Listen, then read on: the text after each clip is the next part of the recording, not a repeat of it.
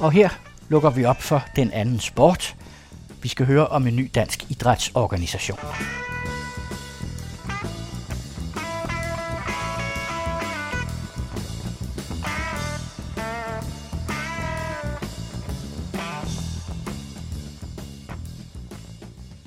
Velkommen til den anden sport på den anden radio. Mit navn er Søren Riskær. Og jeg hedder Lars Andersen. En ny idrætsorganisation har set dagens lys i Danmark. Idrætsplatformen Danmark hedder den. Sportshop Danmark på, på engelsk. Vi har inviteret Henrik Brandt i studiet, for at vi kan blive lidt klogere på den nye organisation. Henrik Brandt var i mange år sportsjournalist på Jyllandsposten, men i 2005 fik han til opgave at opbygge Idrættens Analyseinstitut, som han var direktør for indtil 2018. Derefter etablerede han sin egen konsulentvirksomhed, og Henrik er nu ophavsmand, kan man vel sige, til den nye organisation. Velkommen. Tak skal du have. Kan du ikke starte med at fortælle, hvad, hvad er idrætsplatformen for, for en størrelse? Jo, nu kalder du det en organisation. Jeg, jeg kalder det øh, en forening, øh, men det er jo i princippet det samme. Men, men det er jo sådan set summen, kan man sige, af de erfaringer, jeg har gjort mig både ja, i, til en vis grad på Jyllandsposten, hvor vi, jeg var en af dem, der sådan skrev lidt om sportens udvikling til en industri og forsøgte at komme lidt ned i, i dybden på, at det faktisk også var en, en branche, som øh, der var mange, der, der fungerede i. Og så til øh, Idrættens Analyseinstitut, øh, hvor vi havde til opgave sådan at forstå trends og tendenser i idrætten, og gerne undersøge det, også gerne med solide øh, forskningsmæssige metoder. Og der kan man se nogle mønstre i, hvordan idrætten udvikler sig. Og så kan man jo også se, hvor er der nogle øh, huller i de strukturer, der findes, som, hvor jeg jo øh, har også et, i mit gamle job har gået og tænkt, at der er så nogle ting, vi kan gøre bedre for nogle forskellige aktører i idrætten. Fordi idrætten er, selvom vi alle sammen er rundet ud af en frivillig sektor og ud af foreningslivet og, og, og får sådan lidt våde øjne, når vi hører om den, den frivillige leder, som jeg jo også selv er, så er der realiteten, hvis man kigger i statistikken, så er der måske 25.000 beskæftigede øh, på heltid og deltid i branchen, plus alle mulige relaterede erhverv, og også selvfølgelig også mange, der bruger en masse del af deres øh, fritid på det, og, og også en masse ting, som forskellige dele af samfundet gerne vil med idrætten, ud over bare det, øh, hvem der nu vinder i morgen. Og det er egentlig det, jeg prøver at adressere med, med, med den her nye organisation. Det er nogle huller, jeg ser i strukturen. Eksisterende ja. foreninger ikke bare varetage det? Jo, men det er jo sådan, at øh, jo, altså det gør de jo også øh, i nogen grad, men det, hvis man kigger på den etablerede, altså hvis man ligesom kigger på idrætssektoren, som jeg plejer at kalde det, så har du i virkeligheden to spillehalvdele. Den ene halvdel, det er den, der har 150 års øh, historie på banen, kan man sige, sådan så er blevet meget professionaliseret, men dybest set er det jo Forenings Danmark og idrætsorganisationerne, og de er jo opbygget med sådan en demokratisk medlemsbase øh, af foreninger og forbund. Og det er klart, derfor varetager de jo også deres interesser øh, og det skal de selvfølgelig også. Men når man så kigger på branchen eller sektoren som helhed, så vil man se, at der er utrolig mange andre aktører, der også bidrager til at udbyde idræt, skabe idræt, servicere idræt på forskellige måder. Og de har jo ikke nogen demokratisk plads, kan man sige, i den idrætsstruktur, vi har i Danmark, i den forstand, at dem, der får den økonomiske øh, magt, kan man sige, og også langt hen ad vejen den politiske magt, de, de er jo selvfølgelig repræsentanter for deres demokratiske system, som er forbund og foreninger. Og det, det er der, hvor jeg tænker, øh, hvis vi skal virkelig udvikle den her sektor, og også indhente den udvikling, der rent faktisk sker, så tror jeg på, at vi skal finde en måde at give alt det andet et hjem også, og også et hjem, hvor det selvfølgelig kan samarbejde og, og, og indgå i konstellationer med den i så en etableret del af idrætten. Så I henvender jer til de andre aktører? Øh, faktisk til alle. Altså, hvis du kigger på øh, idrætsdeltagelsen, så, øh, er det, er, er, altså, så er der jo sket en udvikling de sidste 10-15 år, øh, eller faktisk også længere, men den er blevet rigtig stærk, hvor, hvor mange af dem, der, mange af de ting, der egentlig engagerer folk, det er jo sådan, man kan sige, nogle motionsorienterede ting, især voksne. Det kan være øh, outdoor idrætter, løb, mountainbike, stand-up paddling, øh, kajak. Det kan være fitnessrelaterede ting, øh, crossfit, øh, yoga, pilates og selvfølgelig også øh, styrketræning. Og det kan også være øh, nye idrætsgren, e-sport er et godt eksempel. Man kan diskutere om det er idræt, øh, det skal vi ikke diskutere i dag, men Nej. det er i hvert fald et fænomen, som er interessant, og som har udviklet sig uden at ligesom komme igennem det system, vi kender. Og det kan være, øh, hvad kan man kalde det, industrikvarteret, hvor man ser pludselig et paddeltenniscenter på hvert hjørne, eller en skatehal, eller en minigolfcenter. Så en utrolig vækst, der er sket uden for det demokratiske struktur i idrætten, kan man sige. Og den kan man godt prøve at adressere. Det er den ene del af det. Den anden del af det er, øh, er folk, der leverer ind, og som faktisk øh, er meget entreprenante. Altså, jeg kalder det startups, så kan det være, men det kan også være etablerede virksomheder, der finder på noget nyt. Altså folk, der egentlig er så engageret i idræt, at de finder på nogle ting, nogle produkter af forskellige art, som faciliterer idrætten. Og så er det faktisk også det, som man kan kalde idræt som et velfærdsinstrument. Det må man jo ikke helt sige i den historisk set i den øh, frivillige idræt, mm. fordi der er det jo idræt for idrættens egen skyld, og idræt, som er båret af folks øh, engagement. Men der er rent faktisk øh, utrolig mange organisationer, som også er foreninger eller socialøkonomiske virksomheder, som også bruger idræt som et instrument på en eller anden måde, som har haft i de senere år meget svært ved ligesom at få en stabil måde at, at fungere på. Og så den sidste del, jeg lige vil nævne her, det er egentlig, hvad kan man godt kalde det, en ny organisationsform. Det er ikke mig, der har fundet på udtrykket, men stedet som en organisationsform. Det vil sige, at du ser faciliteter, som er sådan en blanding af offentlig, privat, og hvor de faktisk efterhånden, det som foreningerne ikke rammer, fordi normalt siger man jo, at foreningerne udfylder de rammer, som kommunen så skaber med faciliteter, eller hvad det nu er. Der ser man, at de selv begynder at orientere sig mod de mål, nogle nye målgrupper, øh, specielt dem, der måske ikke er aktive, eller, eller, eller lave en, en, en selv udbyde øh, akademier, sportsskoler og svømmeskoler. Og de er faktisk heller ikke rigtig repræsenteret i strukturen. Så det er sådan, det er sådan nogle hovedeksempler på nogle, nogle aktører, som man ikke øh, rigtig ser i en formel plads i strukturen. Kan man kalde det en brancheforening? Det her? Ja, det har jeg så valgt ikke at gøre, fordi men i princippet er det et sted, en forening, der kan give en branche identitet, men der er mange underbrancher. Og det er jo heller ikke meningen, jeg tror ikke på, at man kan finde fælles fodslag. Altså det er jo ikke sådan, alle har jo ikke samme interesser. Øh, fitnesscenter har jo ikke nødvendigvis samme interesser som idrætshallen i alle sammenhænge. Mm.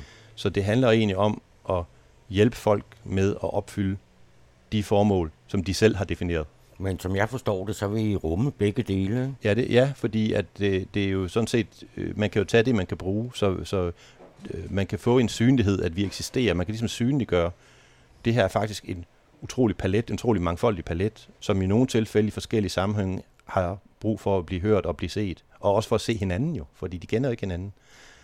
Øh, og så kan det være kompetenceudvikling. Det vil sige, at øh, de har alle, næsten alle aktører har en eller anden form for udvikling af kompetencer eller uddannelse, og nogle gange kan man være med til at brede det ud til andre, og man kan være med til at, at, at, at, at diskutere, om det passer til de behov, der nu er i idrætten, og man kan også være med til at øh, facilitere, at der kommer nye uddannelser, hvis der er nye behov. Kan man sige, at, at du prøver at dække den del af, af det, du så kalder idrætssektoren, som ikke er frivillig? Øh, ja, men det kan man godt sige, men det er ikke i modsætning til de frivillige, nej, nej, fordi nej, der, er mange, der er meget frivillige. De altså, det, det, det, det er jo et kontinuum ja. i virkeligheden. Og det er jo faktisk der, hvor jeg synes, at, at igen, der også er nogle skævheder, fordi hvis man kigger på for eksempel idrættens hovedorganisationer, specielt DGI, den udvikling, de har haft de sidste 20 år, så er de jo gået fra at være en meget frivillig bordet organisation til i dag at være en organisation. Det er stadigvæk samme vedtægt og så videre, men det er faktisk rigtig meget både af ansatte. Og jeg mener ikke, det faktisk er sundt, at, en, at man enhver ny tendens eller aktivitet eller formål, der ligesom foregår i idrætten, at det medfører, at der bliver flere ansatte i en organisation. Jeg tror, man skal understøtte ildsjælen derude på en anden måde, så du får en masse aktører, der gør det, som de virkelig brænder for. Du ønsker mere mangfoldighed, er det det, Ja, det, det mener jeg faktisk. Øh, ja, man, ja, ja, ja, ja, altså det er klart, og så selvfølgelig er der noget, der ikke kan stå, men jeg synes, at, at hvis vi gerne vil have flere folk til at dyrke idræt, så vi gerne have sjovere idræt, vi vil mhm. mere kvalitet, så handler det om at understøtte alle aktører. Men hvem kan blive medlem så? Det kan alle. Det kan alle, også øh, de frivillige foreninger? Ja, sagtens. Øh, jeg forestiller mig ikke, at en lille forening, kun med frivillige, den vil melde mm. sig ind. Den er jo også godt dækket ind ja, øh, det i forvejen. Det jeg spørge om næste. Hvad, hvad kunne ja, vi få ud af det? Ja, ja. Men, men jeg forestiller mig faktisk, det er, medlemsstrukturen bliver på den måde, at øh, som studerende kan du blive medlem. Øh, der er faktisk, det er også en udvikling, der er sket. Der er kommet flere og flere Altså, der, det har jo altid været, idrætten har altid haft uformelle uddannelser, kan man sige. Øh, det har jo aldrig været en, en, det har nemt altid været noget, man skulle lave sin fritid, så har man forsøgt at opkvalificere træner og ledere. Men i de, igen de sidste 10 år, der er næsten sket en eksplosion i formelle uddannelser. Idræts, øh, altså de universitetsuddannelser har øget optaget. Sportsmanagement, event management, øh, sådan beslægtet turisme. Øh, der, der, der er rigtig mange ting, øh, og selvfølgelig lærer, pædagoger skal alle sammen være idrætspædagoger, idrætslærer osv. Så, så der er utrolig mange, der bliver uddannet til at arbejde med idræt. Og det er jo ikke fordi, de er nogle kynikere, der, der bare vil, øh, vil udnytte de stakkels øh, idrætsudøvere. Det er jo faktisk fordi, de brænder så meget for, at de gerne vil ja, leve af det. Ja. Kan Bjarne Ries blive medlem? Vi har ikke haft møde i etisk komité nu, så det, det kan jeg ikke svare på. det kommer an på, hvilken kapacitet, vil jeg sige. Øh, men, men, men, men jeg vil sige, Altså, øh, det, det er bygget op sådan, at studerende kan blive medlem, så vi faktisk kan hjælpe dem med at finde deres fremtidige arbejdsgiver, og arbejds, fremtidige arbejdsgiver kan måske finde praktikanter osv. Jeg har talt med nogle af uddannelserne, de er faktisk meget øh, interesserede i det her. Individuelle personer kan blive medlem, og det er netop fordi, jeg tænker, der kan jo godt være nogen, hvor organisationen siger, at vi vil ikke være medlem. Det kan også være en kommunal organisation, så de, vi skal ikke være medlem af det der, vi er medlem af nok. Men den enkelte person kan så mm-hmm. blive medlem, hvis man har brug for det netværk. Ja. Derudover kan, kan, og sådan er vedtægterne skudt sammen, derudover kan, kan organisationer og foreninger blive medlem.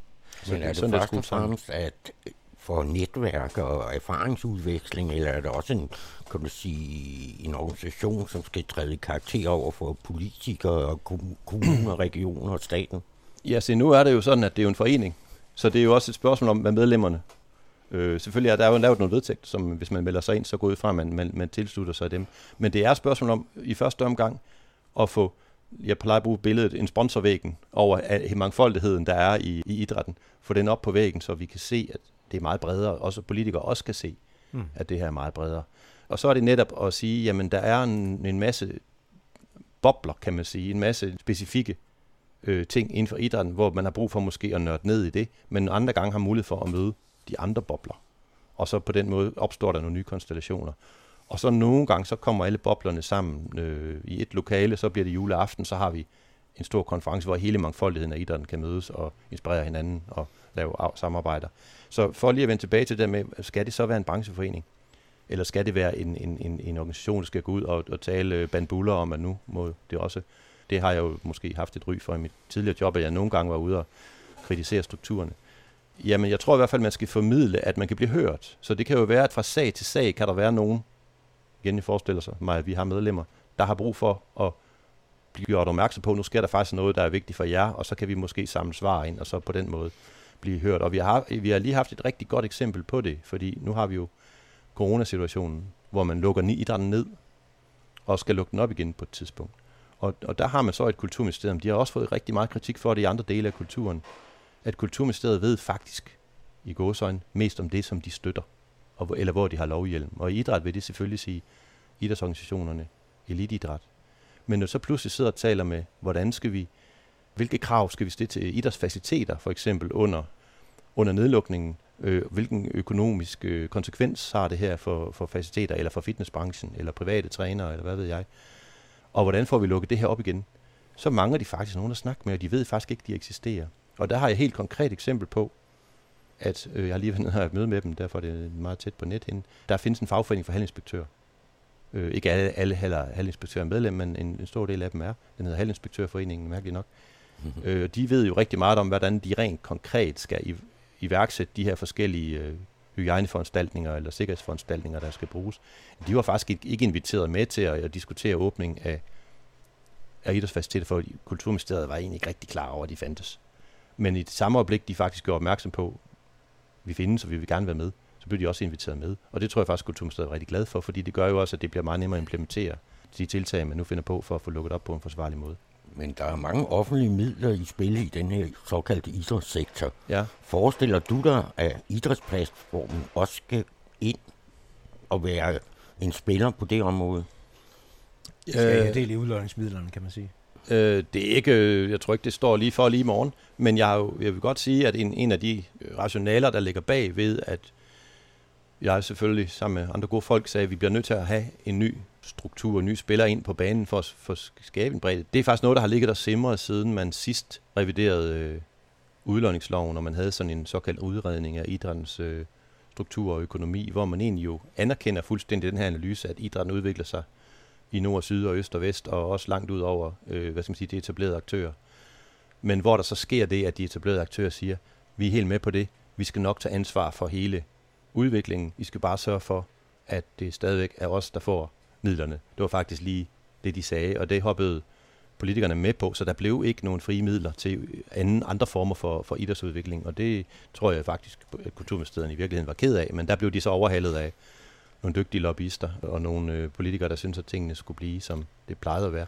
På den måde kan du sige, det jeg faktisk går ind for, det er, hvis vi skal udvikle idrætten, så er det ikke nyt noget, at det kun er organisationerne, som, øh, som jo også er en tilfældighed, at de lige får så meget, de, for det er aldrig nogen, der har redegjort for, hvordan det egentlig kan være, at øh, pengene er fordelt på den måde.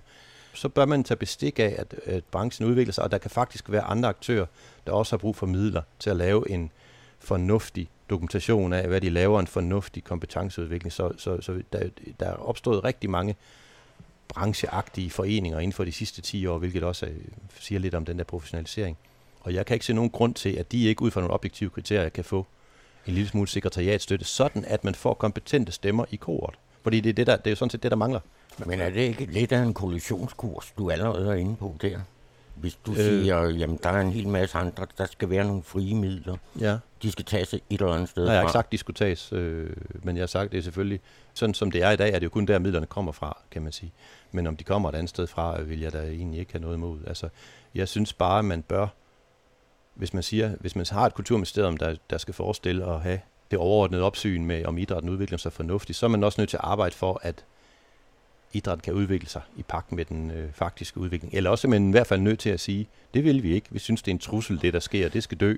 Men det siger man jo heller ikke. Nej, men man kan så sige, at, at det er i høj grad private iværksættere, for, forstår jeg, der er medlem af foreninger. Du, ligesom Jamen altså, igen, der er jeg nødt til at sige, at, at det er de jo, fordi hvordan skal de ellers, øh, eftersom de ikke kan få adgang øh, heller. Øh, så man, man, man, det, i virkeligheden er det der med organisationsform jo et pra- pragmatisk valg mange gange. Du vælger det, der passer jo, men bedst til formålet. Ministeren har netop også lige gjort opmærksom på, at Kulturministeriet ikke er et erhvervsministerium, men det er Nej, kultur- men, det, men, det, men det, det kan hun jo også godt mene, og det er også et færre synspunkt, men det er bare uheldigt i forhold til at udvikle den sektor, som hun har ansvaret for. Og det har jeg egentlig forsøgt også til den siddende kulturminister. Nu er det ikke, fordi jeg lige har adgang til en, som jeg har, der skrev en pæn brev til en. Og også den foregående, som så jo gik med ind i bestyrelsen for, for platformen, men også tidligere sagt, jamen tag nu bestik af, hvad det reelt er, der sker, og så gå i dialog med det.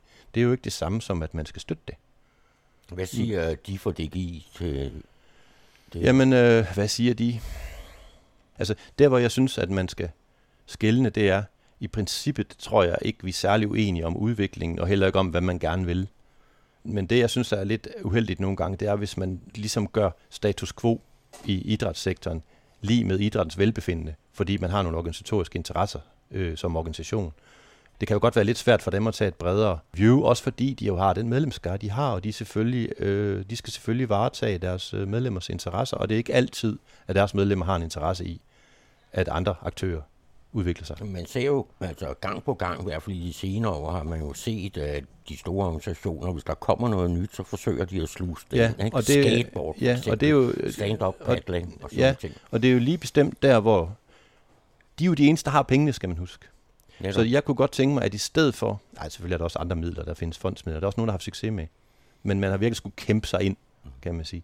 Men i stedet for, at de siger, selvfølgelig skal de, er de forpligtet til at sige, her er noget spændende, vi skal som organisation være forny os, så hvis der sker, kommer en ny aktivitet, så skal vi selvfølgelig understøtte den, og det, det, det kan man jo egentlig ikke kritisere dem for.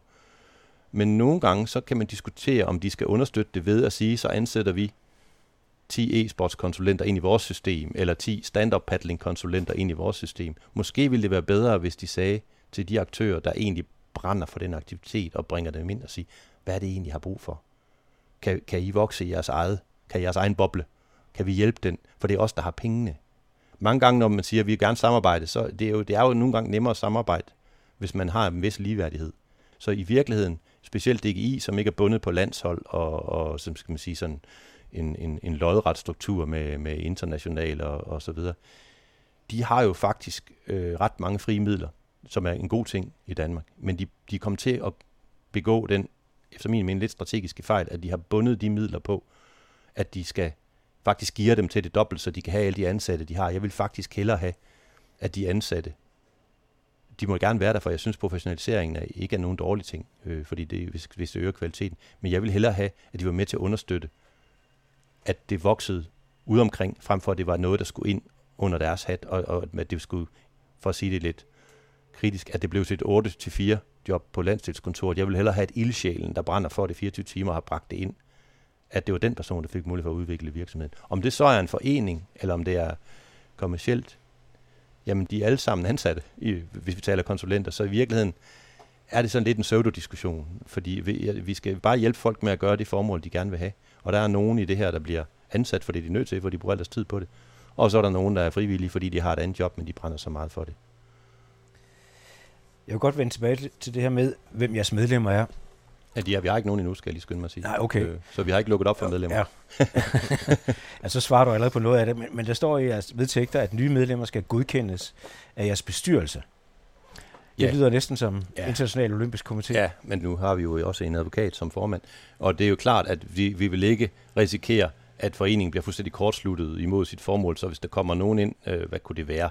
Altså hvis der var et eller andet, der var uetisk, altså dansk øh, ludomani fremme selskab, eller hvad det nu kunne være, det var en, en vidighed, så vil ja. vi have mulighed for at sige, ah, det er måske ikke så godt. Men som udgangspunkt, så vil det ikke blive sådan, at man skal vente de tre måneder på at blive optaget. Altså man får mulighed for at melde sig ind, og så kan det være, at de siger, ah, dem der, det holder ikke. Men normalt så er det jo noget, der sker på en generalforsamling. At så ja, men det kan vi ikke vente. Altså, den er ikke åben, kan man sige. Det kan vi ikke vente på. Jo, jo, det vil jo blive, når der går medlemmer, så vil medlemmerne jo få den indflydelse, som... Øh... Jo, jo, men det skal stadigvæk for at blive medlem godkendt af bestyrelsen. Ja, men, i, men det er måske mere en bremse, du giver bestyrelsen, end okay. det er en, en formel optagelsesprocedure. Hvem har sammensat den bestyrelse? Ja, det har jeg jo i princippet været, været rundt og spørge nogle folk, jeg tænker, der kunne bidrage øh, med nogle forskellige kompetencer. Og jeg havde faktisk en, en liste på, øh, jeg har den stadigvæk. Altså, der er så mange spændende mennesker i vores sektor her, og der er så mange ressourcer. Og det er, også, det er faktisk også noget andet. Det handler om at få de der ressourcer til at selv at at vokse, kan man sige. Der er en grund til, at det hele skal sluse ned igennem en eller anden trakt, der hedder bevæg dig fra livets styregruppe. Øh, hvis jeg, altså igen, og det er ikke fordi, det er vendt imod det på den måde, men, men så der er faktisk så mange interessante mennesker, og hvis man kan aktivere de ressourcer på en eller anden måde. Men rent formelt kan man jo ikke have en bestyrelse med 50, så vi skulle starte et sted, vi skulle stifte foreningen. Vi startede med tre, øh, og nu har vi øh, haft vores ordinære generalforsamling, så nu er vi, øh, nu er vi fuldtallige. Og det der egentlig er den rent, altså, øh, hvad skal man sige, den skumle plan, det er, hvis det lykkes at få få så nogenlunde fodfæste, sådan at der bliver en økonomi, så skal jeg være halvtids- eller heltids ansat, og så skal jeg selvfølgelig trække ud af bestyrelsen på det tidspunkt. Det er sådan den skumle plan, der er. Der er en anden ting, jeg er faldet over i jeres vedtægter, det er, at det er med, med antal stemmer. Fordi ja. der er både noget, der hedder en grundstemme og ja. kontingentstemmer. Ja. Altså hver medlem har en stemme, ja. og så kan man så købe sig til nogle flere stemmer ved ja. at betale højere kontingent. Ja.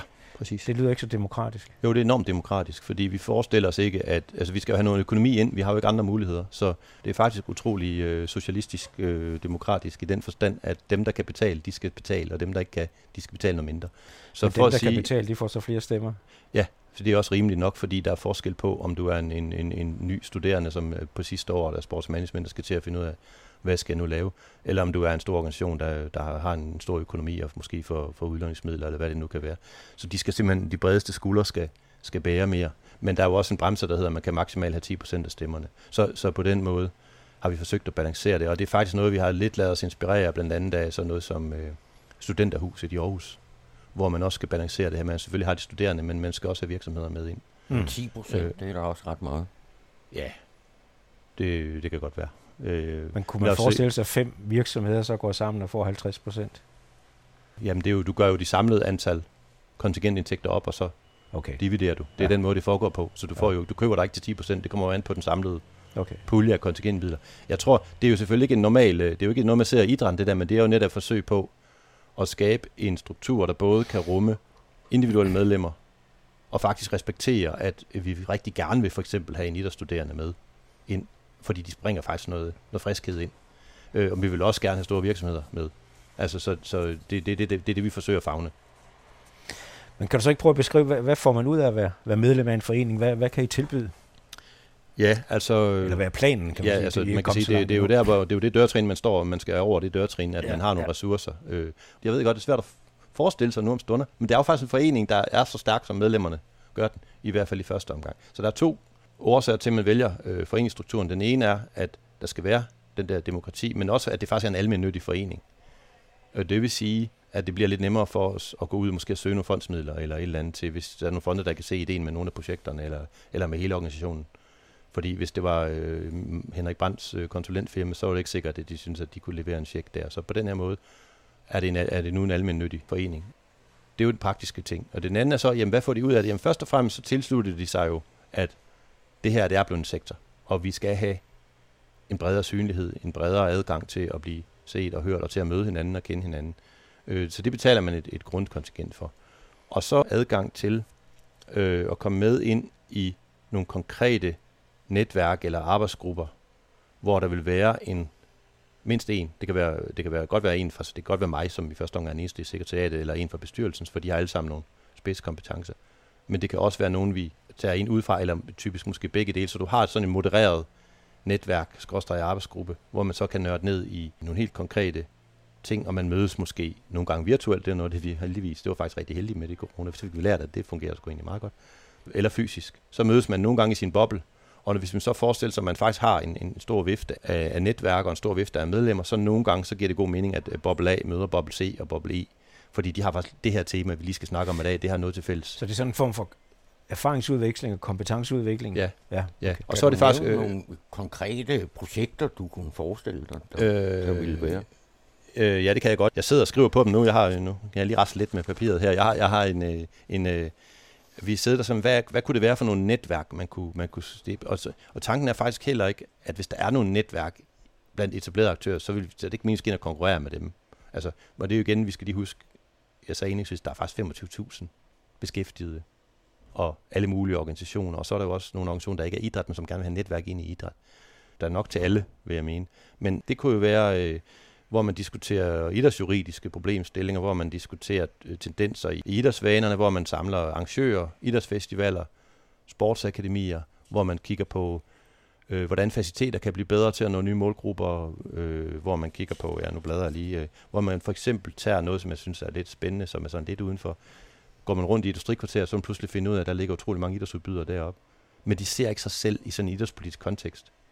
Der er ham, der har golfbanerne, og der er ham, der har, eller golfsimulatoren, der er ham, der har trampolinhallen osv., men kunne man nogle gange koble dem, for eksempel en boligforening, eller med øh, en kommune, der har nogle særlige målgrupper, eller med en idrætsforening, eller et eller andet, så på den måde kunne man skabe nogle helt nye øh, konstellationer, øh, hvor de, de kommersielle måske også rækker ud over det, der er deres normale kernepublikum. Det kan være, at man kigger på, øh, altså det kan være sådan en generel lederudvikling hvor, sammen med nogle andre øh, netværk. Det kan være det, som vi kalder sundhedsfremme, altså sundhedsadfærd, som der findes netværk for, men jo ikke med medlemmer fra idræt på samme måde. Så igen kan man koble de diskussioner, de har, i for eksempel i forhold til corona, kan man koble, hvorfor er der nogle risikogrupper, der, der er mere ramt her, og hvordan får vi dem ud i idrætten igen bag, hvordan får vi dem fanget ind på en tryg måde osv. Så, så pludselig har de en fælles interesse i at snakke sammen, både sundhedsfaglige folk og idrætsfaglige folk. Det kan være, øh, det kan være byudvikling, det kan være um, entreprenører, det kan være at give de her ildsjæle et sted, de kan gå hen. Og måske også koble op med nogle rent fysiske hops, som vi kalder det. Og der er faktisk et her i København, der hedder Sportslab Copenhagen ude på Holmen, hvor der allerede nu sidder 8-10 forskellige virksomheder. Der kunne være nogle skrivebord derude, hvor man kunne komme ind i sådan et miljø, øh, hvor man så kunne hjælpe os med at lave arrangementer for dem. Og en, en af øh, stifteren der, han er også medlem i, i bestyrelsen. Så der, der er utrolig mange netværk, og altså, vores ambition er ikke at få 50 netværk op i år, men kan vi få en 10-20 stykker i luften, og så vi kan håndtere det. Og så kommer medlemmerne jo også selv med gode idéer, så vil der komme samarbejdspartnere. Jeg, jeg snakker med mange øh, af de her forskellige. Kunne vi ikke lave noget sammen? Og så på den måde brede det ud. Hvor mange medlemmer forestiller du dig? Det ved jeg faktisk ikke. Øh, fordi, øh, snakker vi 1000, eller snakker vi 10.000? Altså, vi har ikke nogen målsætning. Vi skal bare have økonomien til at hænge sammen. Så det kommer også an på, om det er nogen, der betaler 250 om året, eller om det er nogen, der betaler 10.000 om året. Øh. Men hvis, netop hvis du går ud i de her industrikvarterer, så ser du ekstremt mange små virksomheder, ja. som har et eller andet at gøre inden for Ja, lige præcis. Altså gennem det netværk, og gennem at vi kan få dem til at sige, der vil vi gerne være medlem. Men vi skal så jo også, det er jo, det, vi, er, vi er jo selv en startup, vi skal jo også kunne servicere dem, så de får noget ud af det det skal måske ikke lige komme på én gang, men altså omvendt, hvis der kommer mange medlemmer ind, så vil der også være ressourcer, og så vil vi også have, mere power til at være med til at, at facilitere. For mit vedkommende har jeg faktisk ikke sat nogen ambition om, hvor mange medlemmer der skal være. Det kommer også an på, om vi får skaffet nogle eksterne midler, så vi kan skrue lidt op for tempoet. Lige nu er der ikke nogen indtægter, det er min egen øh, mursten, øh, jeg spiser af. Der er lidt at spise nu, men, men øh, så, så, det, så, så selvfølgelig på et tidspunkt skulle det gerne kunne løbe rundt. Man kan være tilbage til lidt det her med altså spændingsfelten mellem en, en brancheorganisation, kan man sige, og du kalder det selv en almindelig nyttig mm. forening. Mm.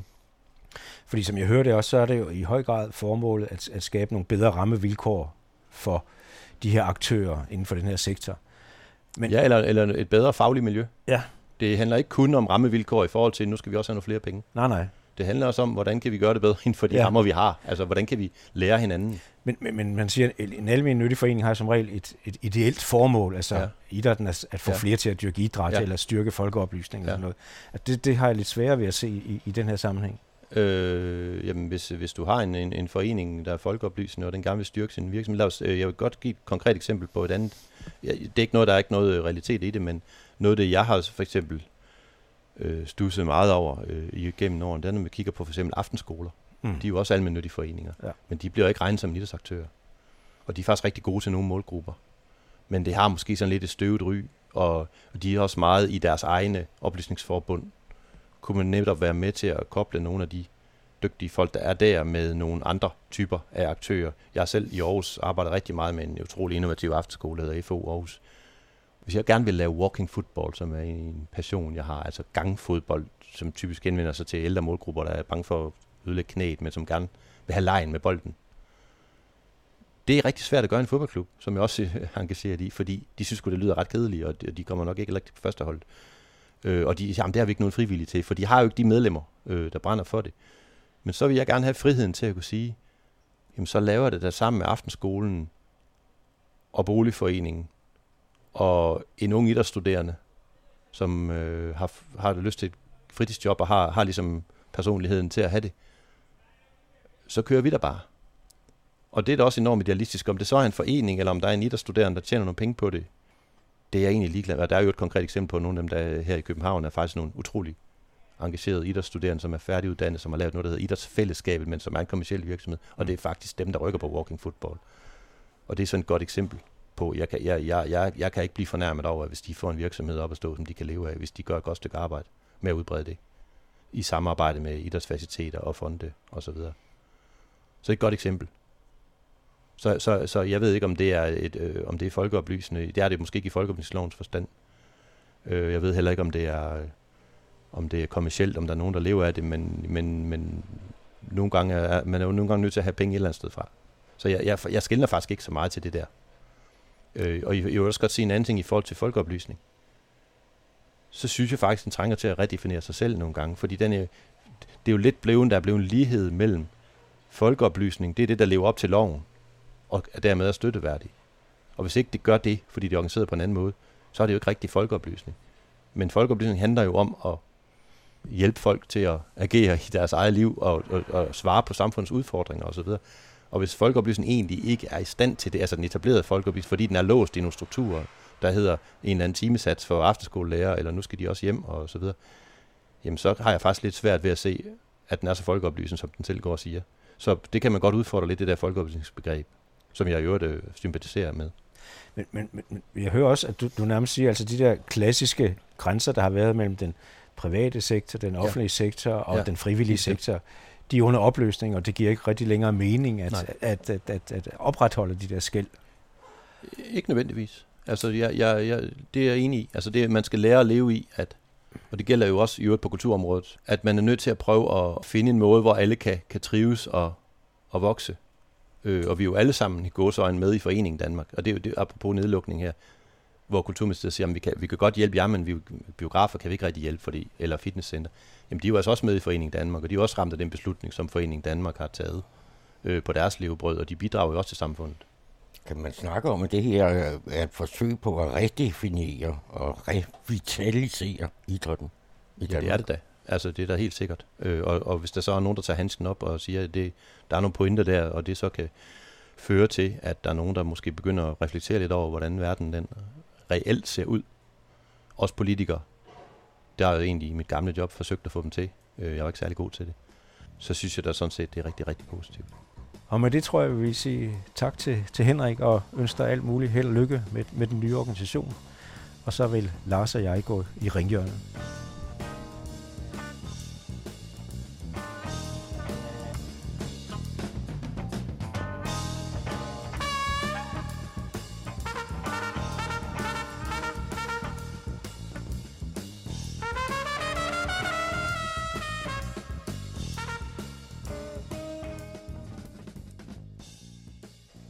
Så er vi gået i ringhjørnet, og vi har en to-tre punkter på, på dagsordenen i dag. skal vi starte med, med coronasituationen? Ja, det er jo lidt interessant. For hvor det stillet dansk idræt? I Yep. forhold til og indflydelse? Ja, det er i hvert fald været meget, meget tydeligt, at øh, er der nogen, der har lagt et politisk pres og er lykkedes med det i den her coronasituation, så er det jo idrættens organisationer. Det er meget, meget tydeligt, at øh, de har været meget aktive, endnu overordentligt aktive, og de har stået samlet, og politikerne og kulturministeren har alle sammen lyttet til det, og de har stort set fået Det alle også deres ønsker opfyldt. i fase 4, for eksempel. Ja, altså man kan sige, der er selvfølgelig nogle, nogle udfordringer tilbage for, for nogle af idrætsklubberne, især de store professionelle klubber, som er afhængige af mange tilskuere. Der kan de ikke have i princippet indtil videre over, over 500 tilskuere nu, og der er nogle store arrangementer i løbet af efteråret, nogle verdensmesterskaber i, i håndbold og nogle mesterskaber i var det badminton og i ishockey. Ja, der er Thomas Kopp i hvert fald. Ja, øh, og det er svært ved at få, få afholdt dem øh, uden tilskuere. Men altså, det er nu engang de udfordringer, vi har, øh, når der er den her sundheds, sundhedstrussel. Altså, jeg tror, det almindelige foreningsliv har selvfølgelig været lukket ned, og det har været svært. Men, men deres grundindtægter har de jo kunne bibeholde. De har kunne bibeholde dem med kontingentindtægter og tilskud fra kommunen, og faciliteterne står til rådighed fortsat. Kan man sige, at idrætten er kulturministerens sidste venner i kulturlivet? Ja, der er meget, der tyder på det. Hun er i hvert fald ikke særlig populær ret mange andre steder, øh, og, det er som om, at, at at idrætsorganisationerne er de eneste, der giver lidt, lidt ros. Så det kan godt være, at, at, at øh, det, er de, det er de sidste venner, hun har. Det er i Danmarks Idrætsforbund og- i DGI. Altså, det er tydeligt, at, at kulturlivet som sådan, uden for idrætten, er meget fragmentarisk. Øh, og de er jo ikke i stand til at tale med en samlet stemme, og, og- det viser i, i sådan en situation som her, at det er altså en kæmpe styrke, når idrætten er i stand til det. Men det viser vel også igen, at de store etablerede idrætsorganisationer er utrolig gode til at lave spin i forhold til politik. Det må man sige. Altså, de har jo haft fri adgang stort set til medierne, som har viderebragt deres synspunkter. Til gengæld har politikerne jo ikke øh, været i stand til at stille ret mange spørgsmål til det.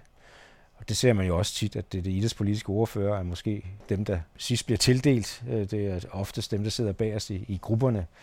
Og til gengæld så har idrætsorganisationerne også været i stand til at få direkte adgang til de helt centrale politikere, øh, de, de øh, formændene for, for partierne, som har siddet ved, ved forhandlingerne på Marienborg, hvor det er i statsministeriet, og har nærmest kunne sidde og sms'e direkte til dem under forhandlingerne. Vi følger udviklingen. Det gør vi.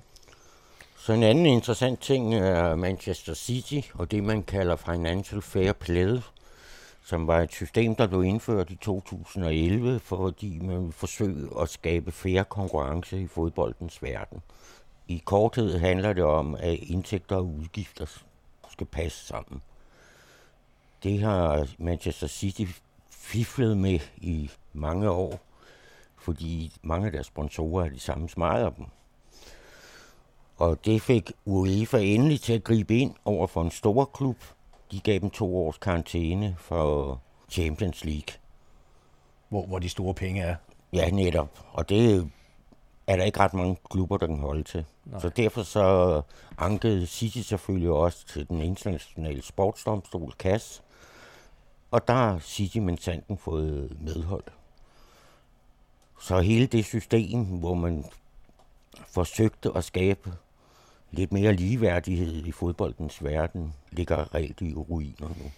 Ja, nogen kalder det økonomisk doping. Ja, det er det også. Så det er, og det er jo, fordi der står nogle vanvittigt rige mænd bag, der, der har enorme summer. Altså det er Og nogle vanvittige og- økonomiske øh, summer, både i Champions League og i tv-rettigheder Ja. ja. osv. osv.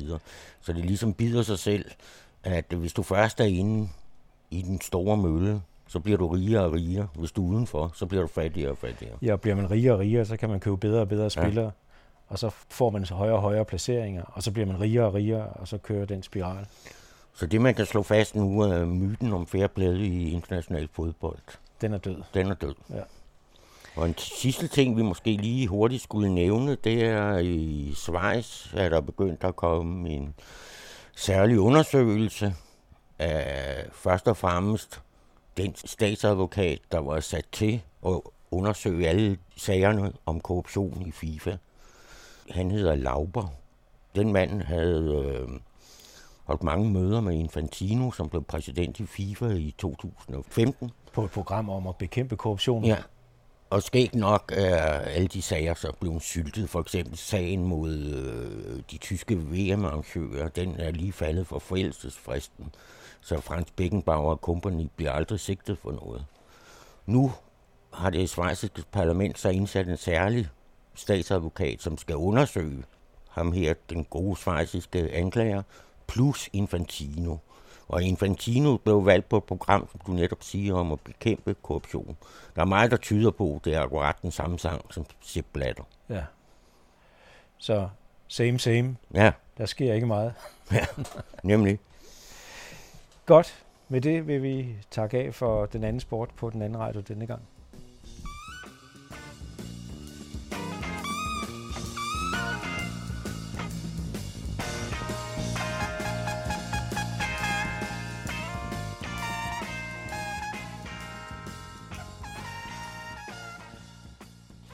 Den anden sport er med Søren Riskær og Lars Andersen.